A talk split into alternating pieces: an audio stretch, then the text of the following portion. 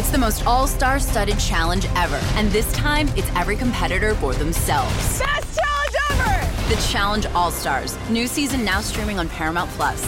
Go to ParamountPlus.com to try it free. Terms apply. This is Fantasy Football Today from CBS Sports. On his way to the end zone. Tell you what, that was a spectacular play. It's time to dominate your fantasy league. What a play! Off to the races. Some combination of Adam, Dave, Jamey, Heath, and Ben. All right, welcome to the show. It is Tuesday, and we're wrapping up our drafts. Ben Gretch, Dave Richard, you got any drafts remaining? Oh yeah, I have at least three that I know about, and uh, I, I have to tell a heartbreaking story Uh oh.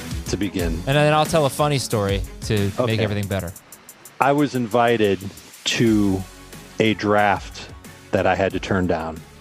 It's a draft that I've wanted to be in for a long time, and um, the timing just didn't work out. And so I'm going to be in one less league than I uh, I maybe could have should have been in. I turned down the Waterbury Open, hosted by none other than Twitter's version of Shooter McGavin.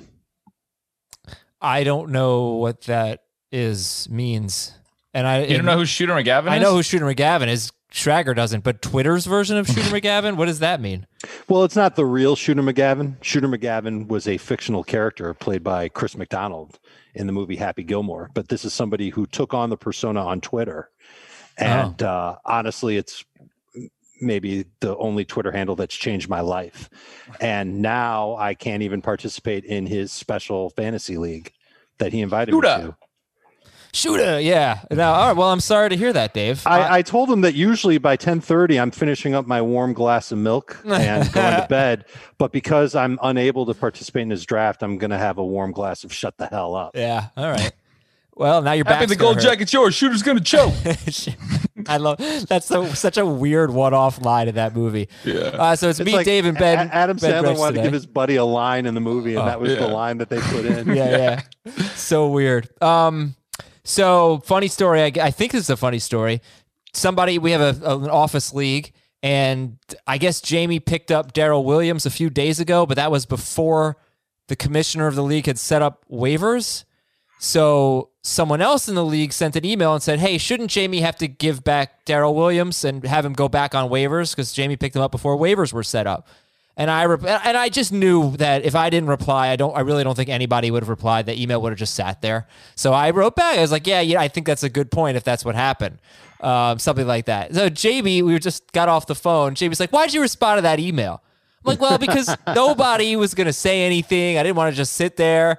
A- And Jamey's like explaining to me like probably what happened and what the mistake was. A- And I was like, yeah, I just I didn't want it to go unnoticed. And Jamey goes, but you're not even in the league. I was like, I'm not. I think Jamey made me a co-manager so I could see the league for content or something like that. And here I am responding to your your.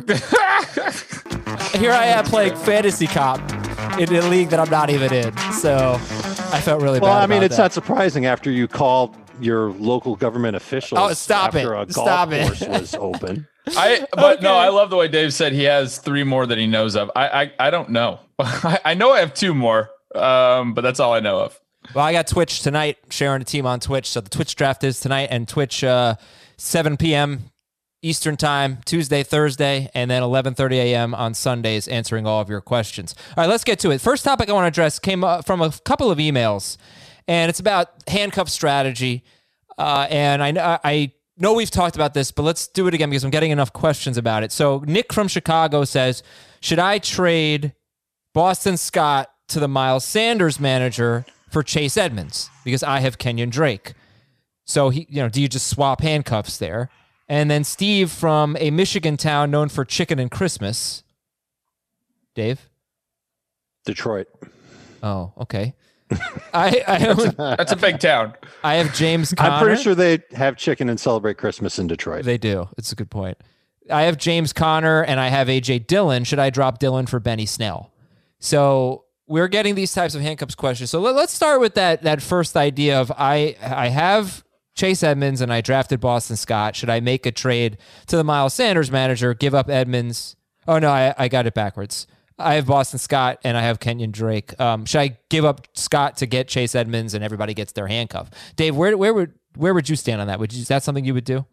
It's something I would do. It's not something that I would actively seek out. There's probably a reason why you drafted Boston Scott in your draft, and you probably wanted to have him. And he probably carries a little more standalone value at this point than Chase Edmonds does.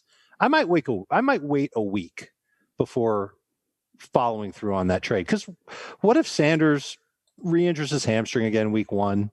What if he is limited in week one and Boston Scott ends up playing great?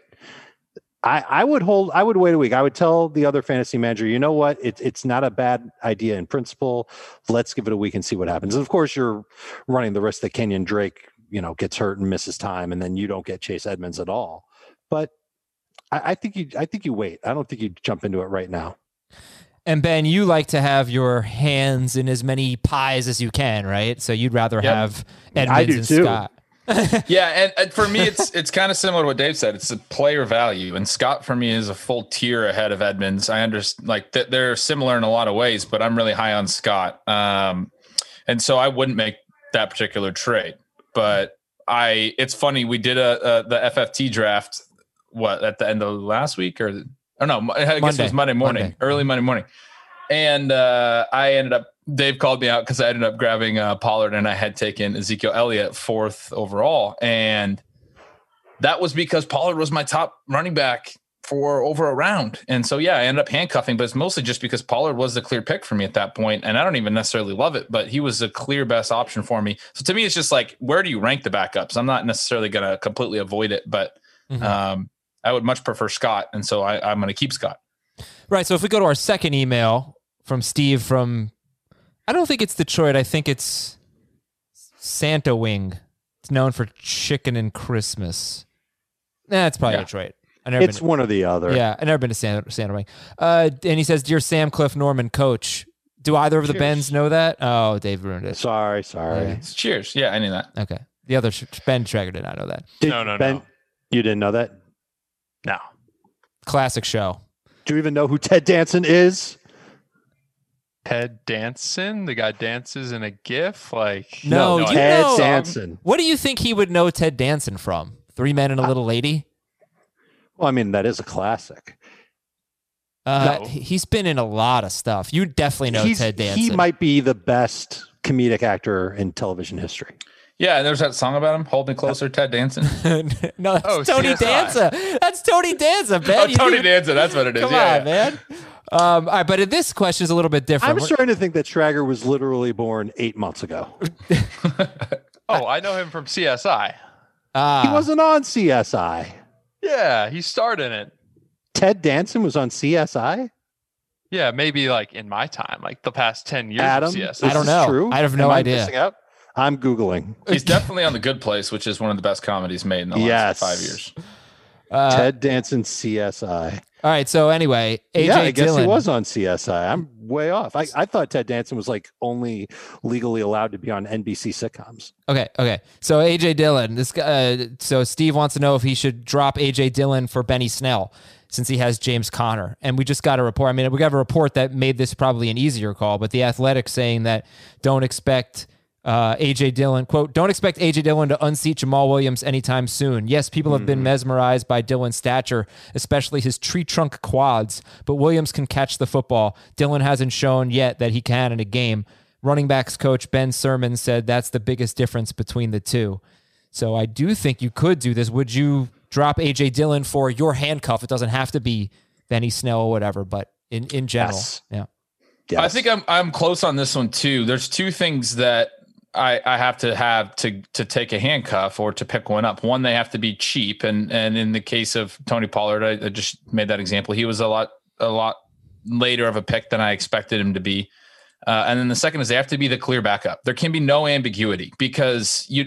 I mean, if your high picked running back gets hurt early in the year, you're already in a bad spot. If they get hurt late in the year, if there's any ambiguity, he might not be the handcuff anymore. The guy you thought he was in August might not be anymore.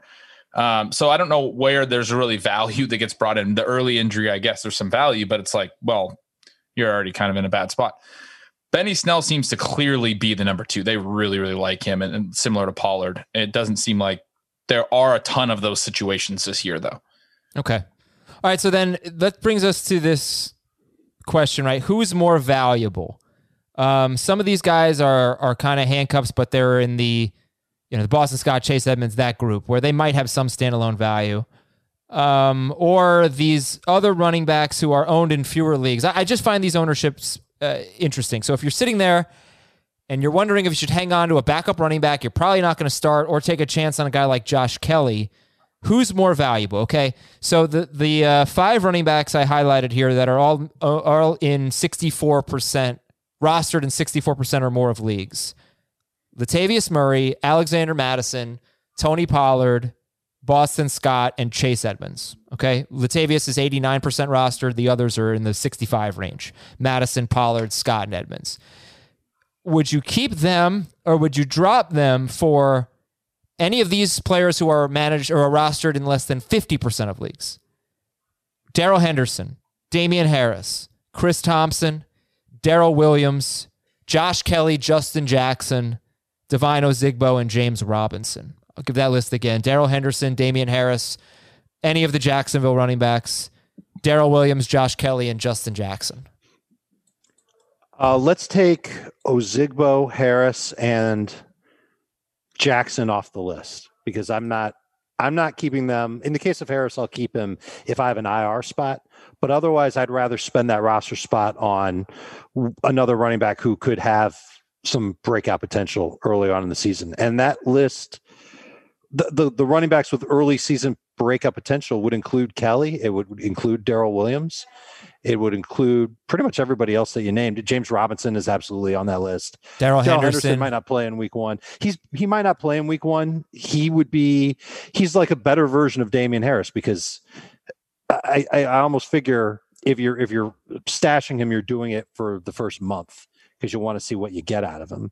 And it goes without saying that almost anybody that you named is going to get cut if there is a really good player that comes up off the waiver wire that mm-hmm. we've all completely missed and you lost in week one so that you can pick them up easily. Yeah. I, I pretty much agree with those uh, identifications. This is I- interesting because Murray, Mattison, Pollard, and Edmonds for me are all really close. I mentioned Scott, I have a tier higher, but I have Kelley in that tier above with Scott. So he's one that I, I think I would prefer to all of these guys other than Scott. Um, so, but if, like, have, if you're the Alvin Kamara owner, would you drop Latavius Murray for Josh Kelley? Because I would not. No, I, I think I think Pollard, Mattison, Murray, and Scott in full PPR, and maybe half PPR, and maybe non PPR. Okay, fine. Those four for sure.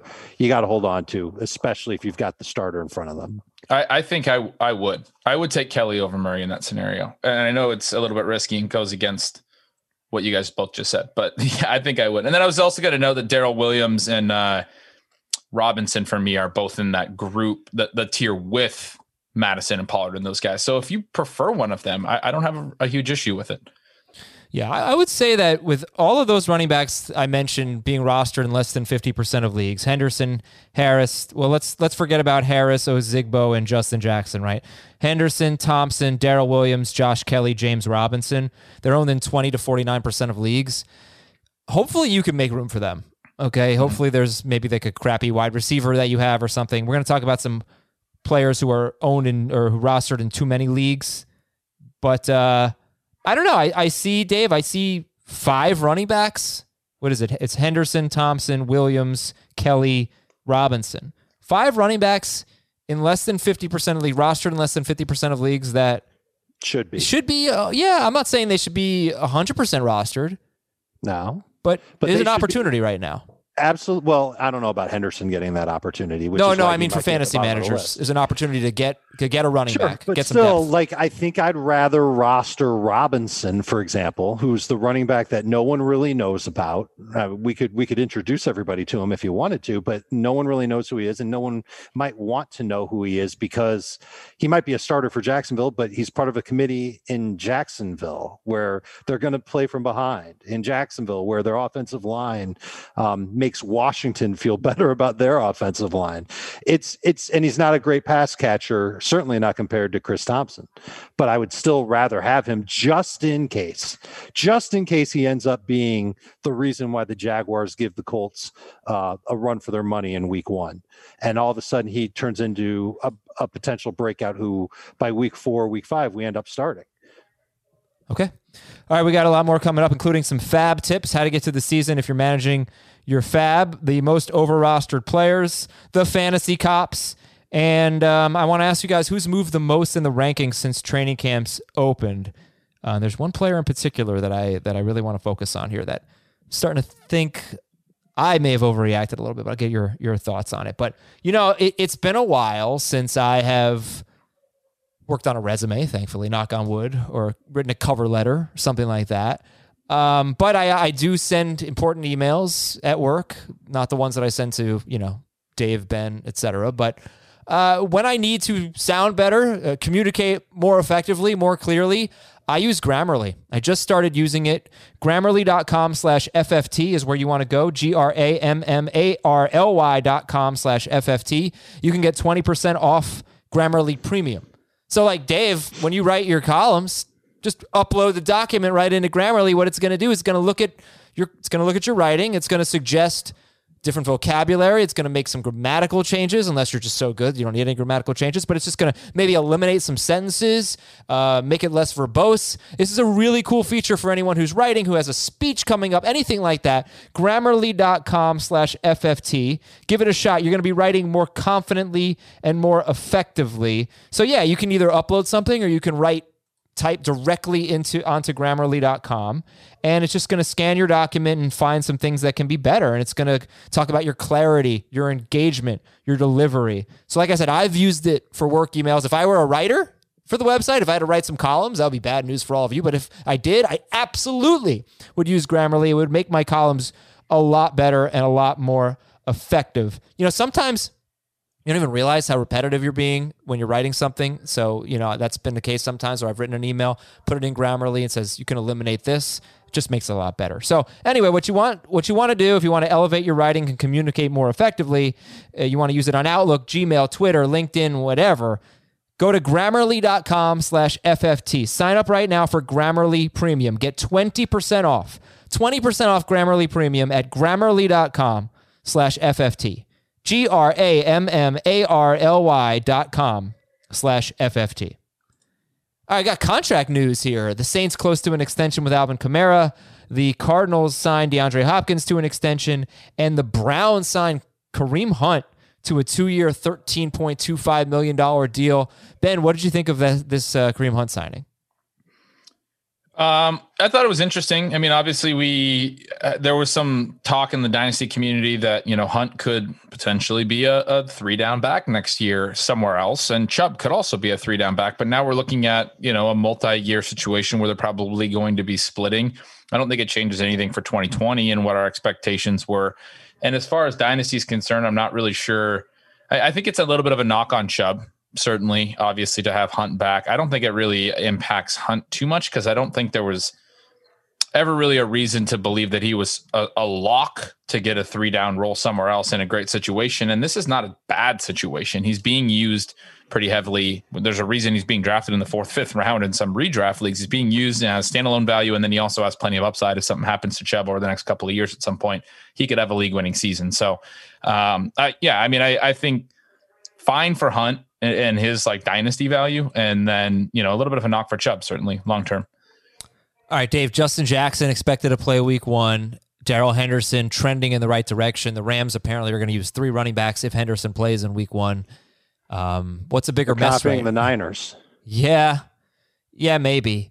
Um, I really feel like the Niners were more of a two back team than people think. Yeah, well, that that was when they didn't have Jerick McKinnon. That is true. his contract, speaking of contracts, whew, they they gave him a lot of money to not play the last two years. I'm sure, obviously, you know, he got hurt, whatever. Um, I, I think it, it could get messy. I think Malcolm Brown is going to be one of those disposable running backs where you'll have him on your team now, and by week four, you'll say, Why is this guy still on my team? He's not doing anything. He's not very good Akers and and um, Henderson to me are the key guys moving forward. They're more explosive. Brown is almost like the safety net who is going to get the ceremonial first carry and first start because he's been with the team for so long. He is rostered in 17% of leagues, Malcolm Brown. So it doesn't sound like we have much interest there. You'd have to be 3 a.m. at the bar desperate to start Malcolm Brown week one. Man, there have been plenty of nights where I have gone to the bar at 3 a.m. just desperate as hell, said, Hey, open up the kitchen, give me a damn pizza or some chicken wings or something. That's what you meant, right? Yeah, yeah, yeah. Okay. What do you think on that? Uh, I don't know. Patriots expected to ease Sony Michel into the mix. So are we not starting him in week one? You shouldn't. Yeah. Please don't make me have to choose between Sony Michel and Malcolm Brown week uh, one. Okay, you don't, you don't have to. Michel, I, I expect to see a lot of White and Rex Burkhead in week one. Mhm. We know Harris is going to be out as well. And Brandin Cooks was limited with a calf injury. Is he in jeopardy of missing Thursday's game? I haven't looked into it yet, and we'll see if he practices or how much he practices on Tuesday and Wednesday. Ultimately, the injury report comes out. But Aaron Wilson, who covers the Texans, said that he's been fast throughout camp. He's been separating from defenders, and uh, that leads me to believe that he'll be okay for the game. And I like him if if he's active. I like him. I like Fuller more, but I think both of them could end up getting minimum eight targets against the Chiefs. Imagine if Will Fuller was limited with the calf injury leading to week one. Would Dave be saying that he liked him? I, if he was, hold on, if he's limited and he's playing, I would say I liked him.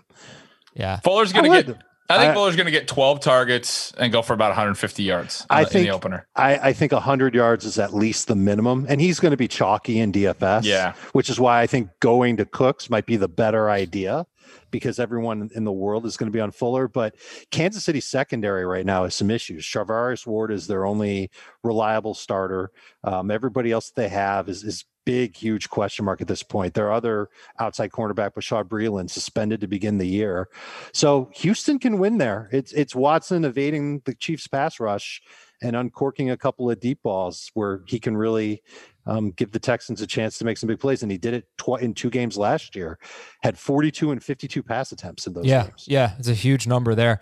Um, by the way, those two teams, I- I'm looking forward to previewing this game tomorrow. But the Chiefs and the Texans gave up the most receiving yards to running backs last year. We'll see if that continues in this one. That'd be great for Clyde Edwards-Helaire, maybe for David Johnson, maybe for Duke Johnson. Um, but you know, actually, if uh, if Watson's going to throw more than 40 times, I bet Duke Johnson is like a five catch guy or something like that. Wouldn't shock me. But I'm not starting him. No, Uh, maybe, you know, 16 team Right. PPR league, three running backs. yeah, Sure. yeah. Sure. Sure. Um, He's- he's well, I'd start him. I'd start him over Malcolm Brown in PPR. There you go. How about I you? would Would, you do that? Okay. All right, two more notes here. Uh, Colts tight end Trey Burton's on IR with a neck injury. Uh, Jack Doyle gets the Jaguars in week one and 50% rostered for Jack Doyle. Dave, did he crack your top 15 uh, in week one? At tight end, I will double check, but I believe he did. Okay. All right. I'm checking right now. Well, while you do that, I'll let everybody I just hit know. TE on the pull down. Okay. He is exactly 15 Hey, how about that? ahead of Gronk, Gesicki, Chris Herndon, Austin Hooper. Um, he's ahead of CJ Uzomah. Oh, okay. That's Jack Doyle. And finally, the Giants waived DeAndre Baker, who was their first round, one of their three first round picks uh, a couple of years ago. To, yeah, 2019, I guess that was. And the only cornerback selected in round one that year, actually, and now waived. So the most over rostered players on too many rosters, get rid of them. I came prepared with a list just in case you guys don't have any names off the top of your head. I can throw these at you, or you Please can. do. Okay, is that what we want to do? Yeah, because Yeah. I don't have a list. That's my fault. I should have sent that out earlier to give you time. But uh, 99% rostered Leonard Fournette. What do I just think? told someone to cut him the other day in the him? show league. No way. Somebody asked me they needed to cut somebody to roster somebody, and I can't remember what. I answer a lot of these DMs, but um, they needed to add somebody that they needed to add. Maybe it was a kicker or something, and they it was a shallow league. They didn't have a lot of options, and I said, looking at the roster, in my opinion, Fournette, I, I don't get it. Like, I mean, I, I don't think Fournette is um, a bad person to have on your roster right now. I certainly think there's a lot of upside here, but there's also a, a chance that Leonard Fournette is just bad. And there's a lot of people that are acting like he's still just a top five pick, and the last three years didn't happen. But he wasn't. He he was a compiler, running back, vault like volume stats. People are like, look how many total yards he had last year. He wasn't good. He got a ton of touches. I just don't buy it. I don't get it. How how do you get points in fantasy football, Ben? Lots of touches. Okay. Well, I don't know if he's going to get a lot of touches in Tampa Bay, but I think the potential is there. And uh, half the reason why I was in love with Ronald Jones from you know the start of training camp until a week ago was because I thought he was going to get a lot of touches, and now that could fall on Fournette. It's not a guarantee, but I think he's he's absolutely worth rostering. Yeah, but ninety nine percent because I'm not yeah, sure. ninety nine percent. absolutely. He was- belongs on a roster in every fantasy league. Okay, Are you sure all he's better than Ronald Jones? Like, I, I'm I know not. it's I'm not. blasphemy to suggest that Ronald Jones is good, but he was pretty decent last year. I, if I am basing it off of last year, I would say yes, Fournette is a better fit for what Bruce Arians wants and is therefore the better running back for Tampa Bay. But I don't have an intimate idea of exactly how good Ronald Jones was in training camp. Okay, I know what he did to get ready for training camp, but if he was if he was amazing in training camp, Ben, they wouldn't have given Leonard Fournette what they gave him. Sure. Yeah, They just wouldn't. They would have stuck with they would have stuck with McCoy and Ogunbowale and everybody else that they have. I did Ke'Shawn just pull Vaughn. up PFF's player grades literally after asking that question, and Ronald Jones was graded better, was better in the running game, was slightly worse in the passing game than Fournette. Better, better pass blocker. Everyone says Jones is a terrible pass blocker. Fournette was even worse somehow. by two spots, but they were both like after Yeah, they're a both bad. They were both terrible. But Jones overall had the better grade.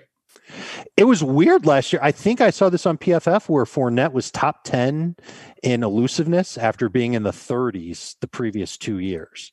So Hmm. there must have been a couple of plays where he just like he broke a tackle or something, or he made a guy miss and he was just off to the races. yeah. He, Um, he makes and- some and big it, plays. It could have been that game against Denver. He had a big run like that against the Broncos. Yeah. And that could have that could have pumped up his, his elusiveness. But physical, he he he's absolutely more prepared to handle a goal line role than Rojo. Well, I, you know, I, I don't know if you did, Dave, your pros with Joe's draft, but I just had mine. It's 14 team league PPR. You Mhm. want to guess where Leonard Fournette went? Round six. Give me a number overall. If it's round six in a 14 team league, that means he's probably like 81st. He Ben, where do you think Fournette went? I don't even think I want to know. Uh, 45th. You don't want to know. 47th he went. 47th overall. God, that's so bad. I'm sorry. Guys, he could be Trent Richardson 2.0, and no one is acting like that's a possibility. hmm Yeah, I was nervous because uh, this the guy I'm sharing a team with, Matthew, had it had him in our queue in round three, but we didn't take him. Luckily, we we, uh, we took Patrick Mahomes instead. But no, we, we didn't pick again for a while, and Fournette was off the board in round four. Uh, okay, so anyway, uh, what was I? All right, let's go back to our list here. Um, most over rostered players. So I had Fournette at 99%. That was really the only running back that I thought was extremely over rostered. Maybe, maybe. I, I think maybe he should be like 85% or something like that. But anyway, uh, Emmanuel Sanders, 83%. Should be lower. He he will be he will be completely unsexy, but still find a way to get you like four for 65 every single week. Pretty With the occasional touchdown. pretty Every interesting single in week week. one though. Week, week one, I think is going to be interesting because the Bucks. I, mean, I can see a lot of points in this game. Mhm. Saints Bucks. The Bucks. Their secondary got a lot better last year, but it was actually they, they they were doing pretty well against number one receivers, not necessarily the number two guys. Um, Um, if he gets four catches every single week, never fluctuates, which would be good to be that consistent, he would have 64 catches. There has been, um, what it, it, I'm pretty sure it's targets, right? The the 75 stat. No one since Alvin Kamara was uh drafted three years ago. No one other than Alvin Kamara or Michael Thomas on the Saints has gotten more than 75 targets. So if he gets 64 catches, he's probably getting over 75 targets unless he catches every single target he gets. And so that would mean that he's going to be the best third receiving weapon in New Orleans in the last four seasons. And that's not even considering the fact that Jared Cook already established himself last year as a pretty solid third weapon. I don't see how Sanders can even get four catches a week. Let me let me give you a fun take here, right? Emmanuel Sanders. See if you agree with this. So a lot of people really like Emmanuel Sanders, probably more than anyone on this show does. Uh, if you have Emmanuel Sanders and he has a good week one, I would say he is the best trade candidate. And I could see him having Yeah, a good but who's going to give you anything? I for think a lot of people would, Dave. I think people are buying in. Chris Harris came on on Friday, and he was it Chris Harris, Stracker? Was he the one saying Yeah, that he likes? Chris likes? Hours was about it. Yeah, Yep. I, a lot of people like Emmanuel Sanders. He said, "Hey, once upon a time, Brandin Cooks and Michael Thomas were both good." So I think there is some Emmanuel Sanders love out there. I think that was evident in his ADP. The fact that he's rostered in 83% of leagues. You trade him. He has a good week in week one. That's a sell high. Yeah, but what are you going to get? I don't know. You might- Anything. D'Andre Swift. Okay, all right. You know, You know? get something. We'll, we'll talk about it after week one when he has Emmanuel 60 Sanders and and a a bench running back for D'Andre Swift who disappoints, or Devin Singletary. There's someone that'll have a bad game. Yeah, that's a great will get move. Flustered and and they'll go. That's fine. You can all. And I'm not. I'm not trying to stand on a podium and say, you know, make sure Emmanuel Sanders is on your roster. He's one of those other players who's cuttable for sure for the running backs that we talked about 10, 15 minutes ago. Right, right. Like if I'm going into the season, I know I'm not starting Emmanuel Sanders. If he's my fifth, sixth, or later wide receiver on my bench, when am I ever going to start him? Even if he does get four catches per game, he's like a bye week replacement. Right. So eh, you could certainly cut him for one of the running backs that might be out there on the waiver wire. John Brown, 78% rostered. Sammy Watkins, 74% rostered. John Brown, 78%. Sammy Watkins, 74%. You know what they have in common with Emmanuel Sanders? Wide, re- they're wide receivers. Did I They've get all been to the chicken and Christmas capital of Michigan. That's what they've. It's, no, The wide receivers? They are they are familiar names. uh-huh. And if there's one thing that stands the test of time in fantasy football, it's that people gravitate toward names that they've seen before. It's why Adrian Peterson is probably on a bunch of rosters at this point. I mean, you'll tell me what his his rostership Oh. percentage is. I'm going to guess But- it's about 50. Yeah, okay, but like people No, remember. no, I'm going to guess it's much, much lower. I'm going to guess it's like 15. I'm, what, really for Adrian Peterson. I'd be surprised. what by do you that, think? but Go ahead. Go ahead, guess. I'm just I'm just saying. John Brown had a thousand yards last year. Sammy Watkins had a thousand yards once before in his career. Manuel Sanders was pretty good once upon a time. People will gravitate toward those names late in their draft. Are they over rostered? Yeah. Okay. Uh, Go Peter, get the go get James Robinson. Drop those. I kind of, I kind of think Watkins might prove to be under rostered. I, I, it's been weird all, all year that he hasn't been higher, and I like Mecole Hardman, but okay. pro- Uh, probably in that offense he should be he should be rostered. Peterson, yeah, but I could 38%. Hardman taking work away from him Sure, for Golden, sure. Golden Tate, 62%. Hunter Renfrow, 56%. fine.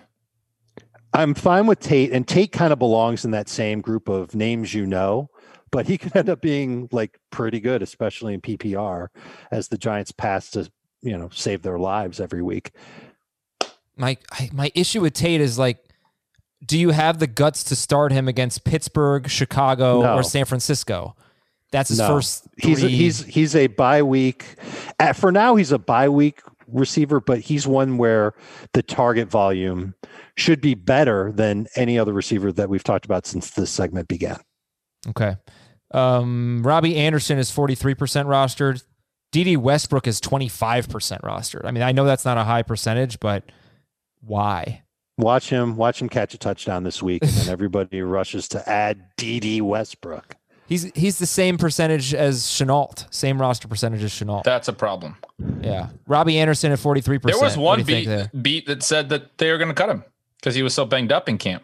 Mm. Westbrook. I mean, it, like it was like an out, you know, an outside shot, and it made a little news because it was like, oh, there's a you know a, raw, a 53 man projection, and it didn't happen, obviously. But I don't, I don't see how at this point you can be optimistic about a guy in the last year of his contract who's never really been productive. He's 27 years old, and they have this rookie that they liked enough to take in the upper half of the second round, who is exciting. Like Mhm. that's just not good for Dede Westbrook.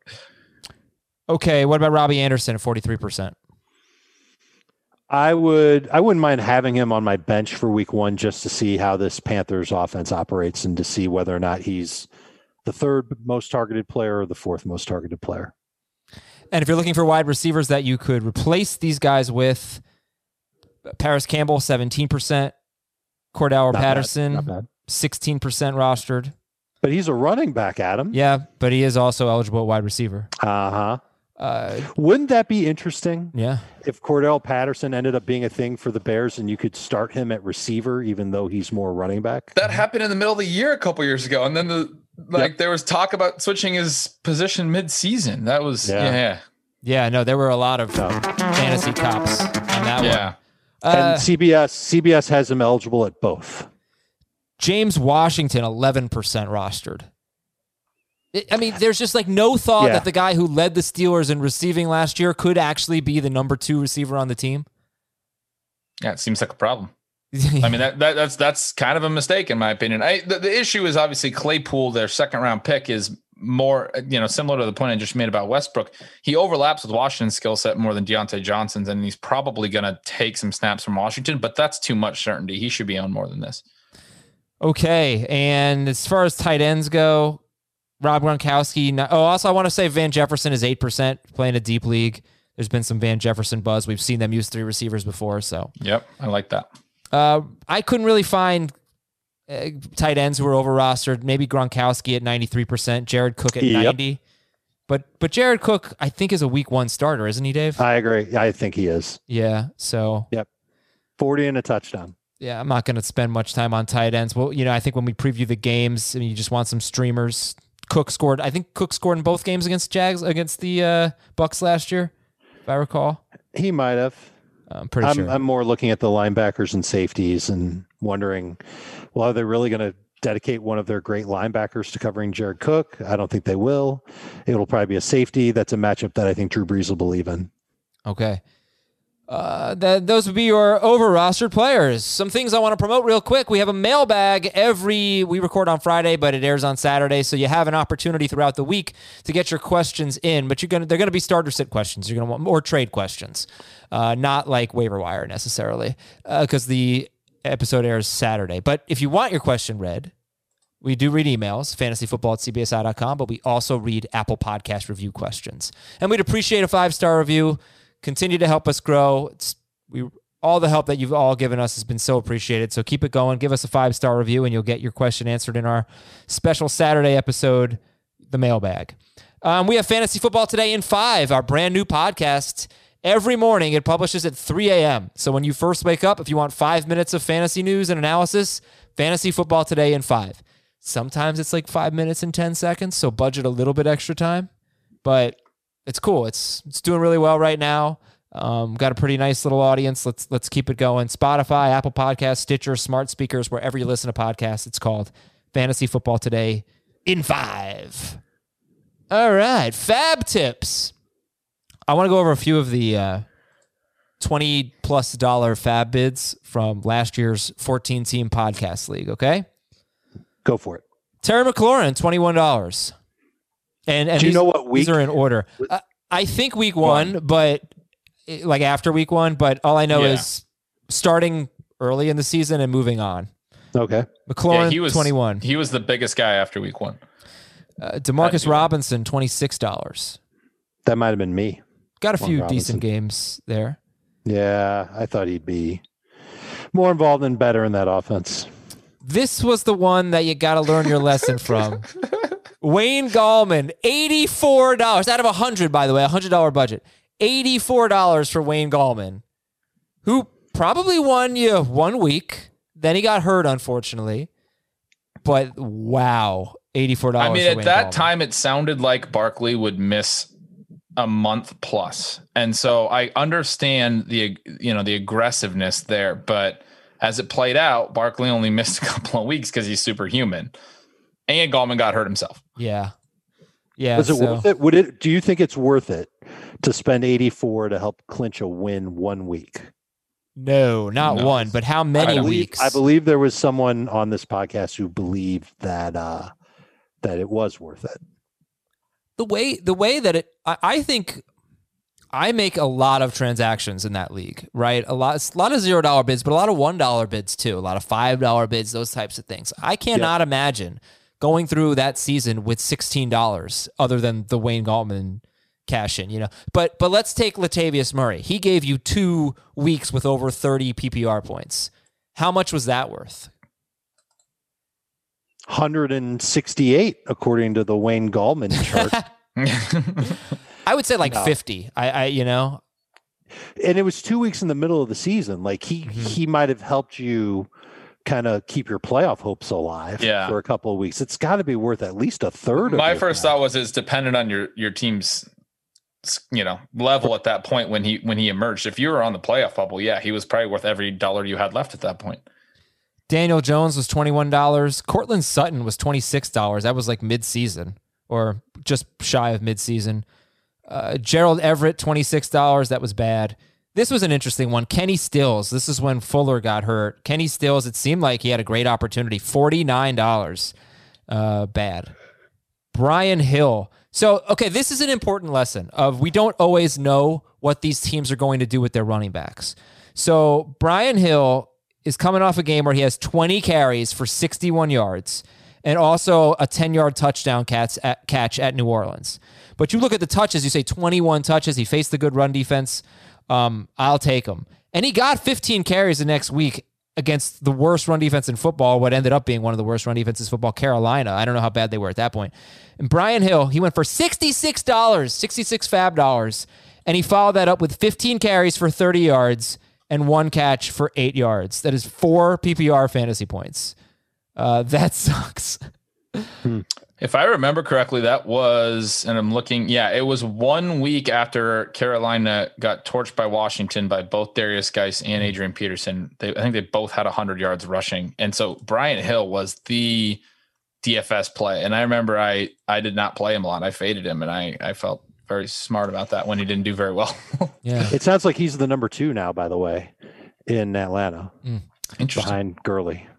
Uh, well, you you know, if there's not if there's only a week or two long injury, because Freeman was not supposed to miss that much time. Don't spend sixty six dollars on Brian Hill. No, no, and I thought he'd be better than he was too. Bo Scarborough was a thirty-five dollar bid. He had a fourteen carry, fifty-five yard, and a touchdown game, and then he scored seven, eight, and seven fantasy points in basically both non PPR and PPR the next three weeks. He was okay. He had one catch, and those were the big bids. Uh, yeah, I guess um, you know, bad running backs or uh, not not great running backs. If you're going to bid a lot on them, it's risky. Could pay yeah, off, I mean, it's there's a reason why these guys are backup running backs on their own teams. right? They're not good enough to be starters on their own teams, and overspending to get them. uh, These guys aren't going to be like the rookie running backs. Like if Mark Ingram goes down with an injury, someone week one, Mark Ingram goes down, and, and if Dobbins was somehow a free agent, you know someone would unload all of their fab to get Dobbins. So it, it really it's going to come down to a spot where the the starter gets hurt and the backup is someone that's already regarded as a like high upside running back. That's when you should unload the fab. You shouldn't unload for Wayne Gallman slash Brian Hill slash Ty Johnson Right. or Mike Boone. Right. That punk. I can't stand him. and I think another another point here, uh, including Boone and Hill and Scarborough, is people love to save their fab, and then they they use it all late on a guy on guys like that. And it, I, I'm a fan of using it early. I think guys like Terry McLaurin going go, being willing to be aggressive early in the season that helped you all season. And and these guys you were hoping would help you for a couple of weeks at the end, and and a lot of them didn't even end up helping because you don't really know when a when a running back goes down late in the year or if the team's going to just mix in some young guys or what. So I don't think like saving all your fab so you can blow it on a Brian Hill or Bo Scarborough. Like that's a big point here. I think. I would, yeah. So if you're in a shallower league versus a deeper league and you're trying to use your fab, does that matter? Uh, are you more aggressive in a certain type of league, Dave? Um, yeah, probably. Well, what t- shallow or deep? I'm probably going to be more aggressive in the deeper league than the shallow league because I know that there will be more talent that comes around in the shallow league. Yeah. Yeah. Me too. Right. Early on, especially because in the deeper league, guys like Terry McLaurin weren't necessarily rostered in, in pretty pretty much any league. You know, maybe they were in some deep leagues, but there's guys that are that are the breakouts of you know the year Alfred Morris or you know whatever. I guess he was preseason still a little, but there's these guys that come kind of out of nowhere, and that's going to be true across any league. They're not going to be rostered, but like Dave said, you're going to have other options in a shallow league and a deep league. That might be your only shot. So early on, I'm I'm going hard at it. You probably don't want to spend too much on quarterback streamers and tight end streamers because you're going to be doing that every week in some case. Not every week, but in a lot of weeks. If you find a quarterback that you think you're going to keep for five weeks, that's another thing. But Um, you know, just uh, first of all, I really recommend zero dollar bids.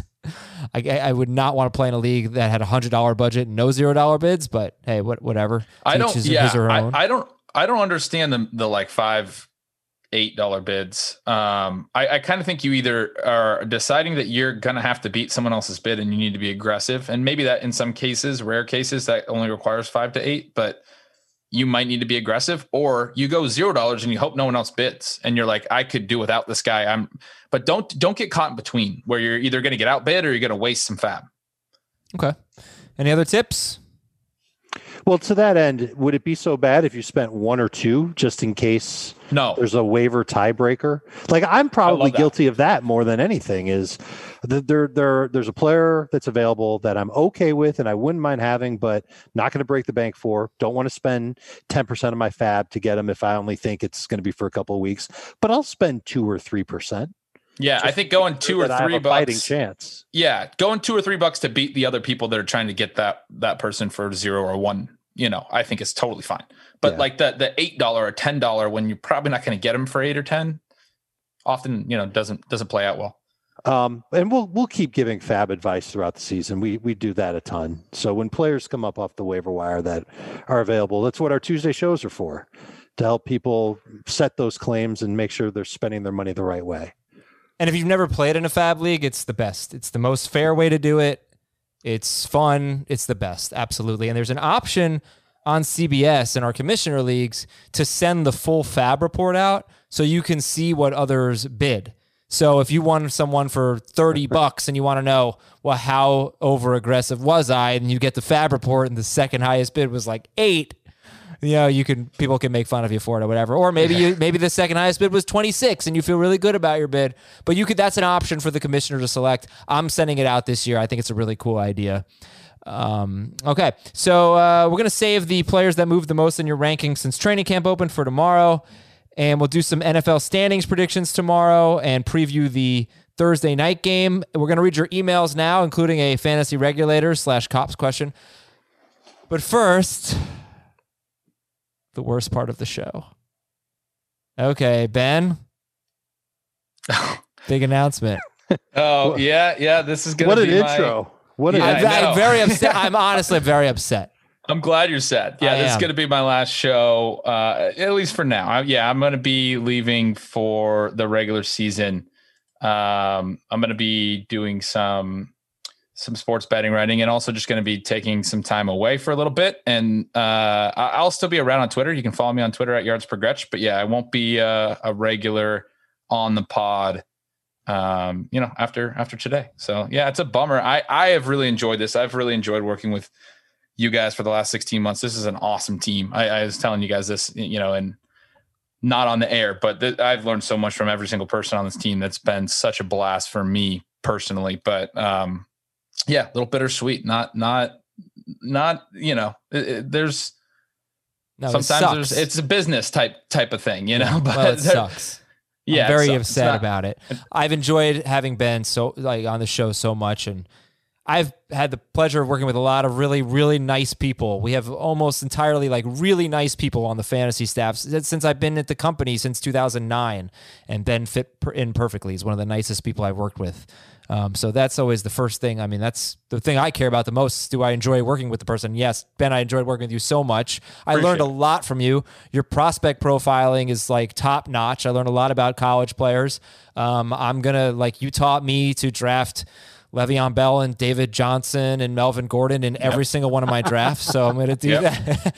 no, I, I, I'm not hundred percent in on the running back dead zone, but I'm probably about 85 percent in. So you've influenced me quite a bit there. Nice. Um, I'm going to miss you, man. And hopefully we'll have you on from time to time. And uh, I, and first of all, I did not expect to hear news like this when I woke up today, and I'm I'm frustrated. And I echo what Adam said. Uh, I've learned a lot from you, and and you were great to have around. Is there one piece of actionable advice, one thing that you want our our listeners to take away with them for their drafts for the rest of their lives? Yeah, do everything that Dave Richards says. Thank you. Perfect. I, and listen, you you clearly are a, a man of you know high intelligence, and uh, I like your advice. No, for real, is there is there seriously one thing? Well, I mean, um, I don't know that there is. You guys know that I've always kind of been the the the, the little edges things, but yeah, I mean, like structurally in drafts, don't overvalue running backs is probably my biggest thing. There's no such thing as guaranteed touches. You know, be be open to not chasing the running back position. That's kind of my biggest mantra. So basically, the opposite of follow everything that Dave Richards says. Right, right, exactly. Yeah, literally the opposite. Right. Perfect. Like I knew all along, you're a dummy. You have no idea what you're talking about. And uh, no, I'm just kidding. I'm teasing. Um, all right, philosophical difference between the two of us, but still, I'm Yeah. sad that you're going and you'll be missed. And now it's time for me to let you know that I tried Seattle hot dogs again. And um, this time I had it with seasoned onions and hot sauce, and it was phenomenal. Oh, Made all the difference there you go. like so good that the next time that I prepare hot dogs at home, I'm going to make them Seattle style. So here, here's here's the recipe: grill a hot dog, toast your bun, put some cream cheese on the bun, grill some onions, put butter and salt and pepper on the onions as they're cooking, let them get nice and tender. Put the onions on the hot dog, hot dog in the bun, of course, and then put just uh, uh, to taste how much hot sauce you want. If you want crazy heat, go crazy, and if you want just a little, just a few drops. But I believe that it's it's having something hot that made the hot dog really be great. so Nice. the cream cheese goes on the outside of the hot dog bun, right? Yep. Okay. No, And the, the hot dog is like horizontally laid like across the bun. Right. You Yeah. chop it up into pieces and you, Okay. you slather each piece with cream cheese and then Okay, that makes sense. Let's do some fantasy cops from oh, I don't have a name here. From a small town in West Kentucky. Who is it, Dave? Percy, Percy from a small town in West Kentucky. Yeah, okay. Uh, last night we had our live draft. Today, our commissioner put all of our players into our rosters. The last skill player he drafted was Artavis Pierce, but that player was not available to put on a roster, so he added James Robinson. About 1 o'clock, he sent us a message that the rosters were uploaded. He informed us that his last pick wasn't available, so he just added another rookie running back. Oh About man, Six o'clock, I got an update that James Robinson was named the starter for Jacksonville. Should the commissioner have to drop James Robinson so everyone has a chance to spend fab on him, or is it fair game? was it the very very last pick of the draft? It was his It doesn't last even pick, matter. but I don't there's know. there's this to me this is the easiest fan I, I'm going out with an easy one. There's Oh, yeah? no chance the commissioner can just add him after the fact. The player you picked at draft day was the player. Uh, you, you, everyone else gets a chance at him. They, you know, news can be updated. You could have saw more information after the draft. You had to draft on draft day, James Robinson. You didn't, and you can't just add him to your roster because you know that that spot was. I understand the commissioner's thinking. I can't get the guy that I actually drafted onto my team, but you you, you can't just add somebody that's going to be somebody that's clearly going to get bet on. No, I agree. I was just wondering, could it be a situation where he had the last pick anyway, and he, he took a player and just oh, sorry, wrong. Well, no, never mind. no, That it was doesn't work. Artavis Pierce who, uh, who I don't know if he didn't make the Bears roster or something, but he's not. Right, he got cut. He right. couldn't put him on his team, so he just said, "Okay, I'll take James Robinson." But time had passed. But what do you And- do? and Like, what do you do then? Like, who do you even put on your team if you cannot physically put Artavis Pierce on your team? Well, why are you drafting somebody if you can't put them He on didn't your know. team? He didn't know almost like because he's, com- he's looking for a Bears running back with Montgomery hurt, so he didn't know that Pierce would would not. So was Pierce on his team or not? He drafted him, and then he went to upload the rosters. They did a live draft. Then he went to upload the rosters and put all the players on, Mm-hmm. Oh, and he could see, that's not. where- he could not put Artavis Pierce on. But that doesn't mean you get to choose James Robinson. What I would do No, is find somebody who certainly is is just a placeholder. Be- Yeah. Like you know. Yeah, put him back in the league. Everyone gets the bid on him. The fantasy cops say so. All right, let's do some emails. to Finish the show. Fantasyfootball at cbsi.com. This is from James. Dear Blanche, Rose, Dorothy, and Ma. Schragger, you know that? No. Thank Is you for gold? being. It's the. excuse me, Ben Gretch. What was that? I was going to ask you if it's Golden Girls. Of course, I have it's no the idea. Golden Girls. Is What's it? the age difference between Ben Gretch and Ben Schragger? I just guessed. Sometimes I feel like it's like two months, but I think I'm it's like 33. ten years. Schragger, how old are you? 23. Yeah, 10 It's years. a decade. Yeah, I guess that would make the difference between knowing who the Golden Girls are and It was 12 years before I was born. Oh, the, but the Golden Girls. I mean, like it's not like the Golden Girls were wildly popular when I was born. Well, maybe they were, but not when I was like growing up. Okay. Anyway, grade uh, grade the trade. Give up Dak Prescott and Cooper Kupp. Oh, actually, he said, I was offered this trade, and in a fit of disgust, I told the man who proposed the trade to pack a bag full of sand, get into his car, and drive it straight to hell.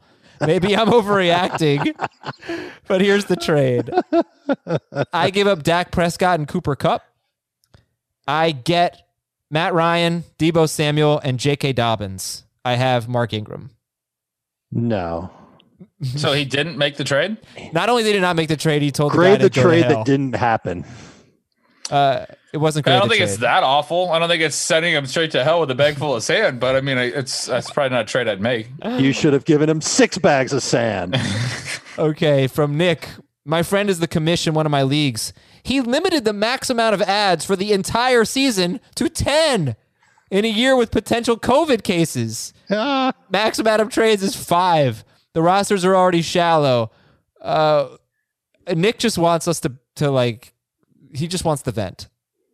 10, He didn't ask a question. 10 add drops all year. Definitely do more than ten add drops. That's ridiculous. That's awful. Why do you have to have a limit on add drops? I, no. But even if you are going to limit it, do that. I agree with you, Dave, entirely. But even if you are going to do that, even if he likes that idea, a couple of things. One, this year they've stacked the byes more in case they have to reschedule games. That means that you're going to need to be able to be flexible on bye weeks. Um, two, 10 is less than one per week, one one transaction per week. I mean, like this is crazy. Okay, guys, rapid fire. Finish these emails from Dave. Uh, I have David Montgomery. If he doesn't play, who's my best bet in week one? I don't know the scoring. Patterson, James Robinson, Latavius, Mattison, Fournette. Fournette. I'm going Robinson. Take the it's an upside play for me always. Uh, from no name here. Sorry about that. I drafted AJ Dillon in the 14th round, PPR. Should I drop him for Josh Kelley or Darrel Williams? Kelley for me. Uh, Kelley for me too. Andrew in Chicago, 12 team standard scoring league. I give up DK Metcalf, Hayden Hurst, Michael Gallup, and Marlon Mack. Metcalf, Hurst, Gallup, and Mack. I get Kelce, Crowder, and Edmonds. Ooh, I hate this trade. I think I hate it. I think I hate it too. I'd want to run it through the trade chart before I love I officially love getting it. Kelce, but yeah, that's a lot to give up to get Kelce. Yeah, Kelce, you're getting Crowder and Edmonds, who in a standard scoring league, you know, Crowder's not. Mu- I don't know. Yeah. For Metcalf, Hurst, Gallup, and Mack. Nope, don't do it It probably does work out in your favor on the trade chart. because you're getting an extra player. Oh no, you're giving. You're not getting an extra player. Never mind. Oh, I don't know, Dave. I don't like it. I don't really love it either. Giving it. a You better D. have receiver depth if you're giving up both Metcalf, Metcalf and Gallup. But otherwise, I think I mean those guys for Kelce make some sense, and Hurst for Crowder and Edmonds kind. yeah, I it's mean, too much. It's too much for Kelce it's and lot Crowder. though. Yeah, From Dom in Prescott, Arizona, grade the trade, 10 team PPR. Give up Kyler Murray, Clyde Edwards-Helaire, and James Conner. Ooh. Murray, Edwards-Helaire, and Conner. Get McCaffrey and Cam Newton. anything for McCaffrey. That's a lot. That's a lot. It's tough. It's uh, I'm gonna say C minus. I don't think I'd do it. it's too much for McCaffrey. Is anybody gonna give a grade today or In a, in a ten team league, I'll give it a I'll give it a B. I think I'm fine with it. okay? At least you gave a grade. It's it's a deep enough league you can find replacements. ben, you want to sign off? You want to do the outro? Um, no, I mean I, I'm terrible. Because at that Adam, type so, of thing. yeah, so is Adam. That's why he's asking. Yeah, it's been a blast. It has been an absolute blast. Thank you guys for listening and all the feedback in the, uh, you know, in the DMs and in the emails and stuff. I really appreciated it. At yards per Gretch does not rhyme with catch, and we'll leave it at that. Talk to you tomorrow, everybody. See ya.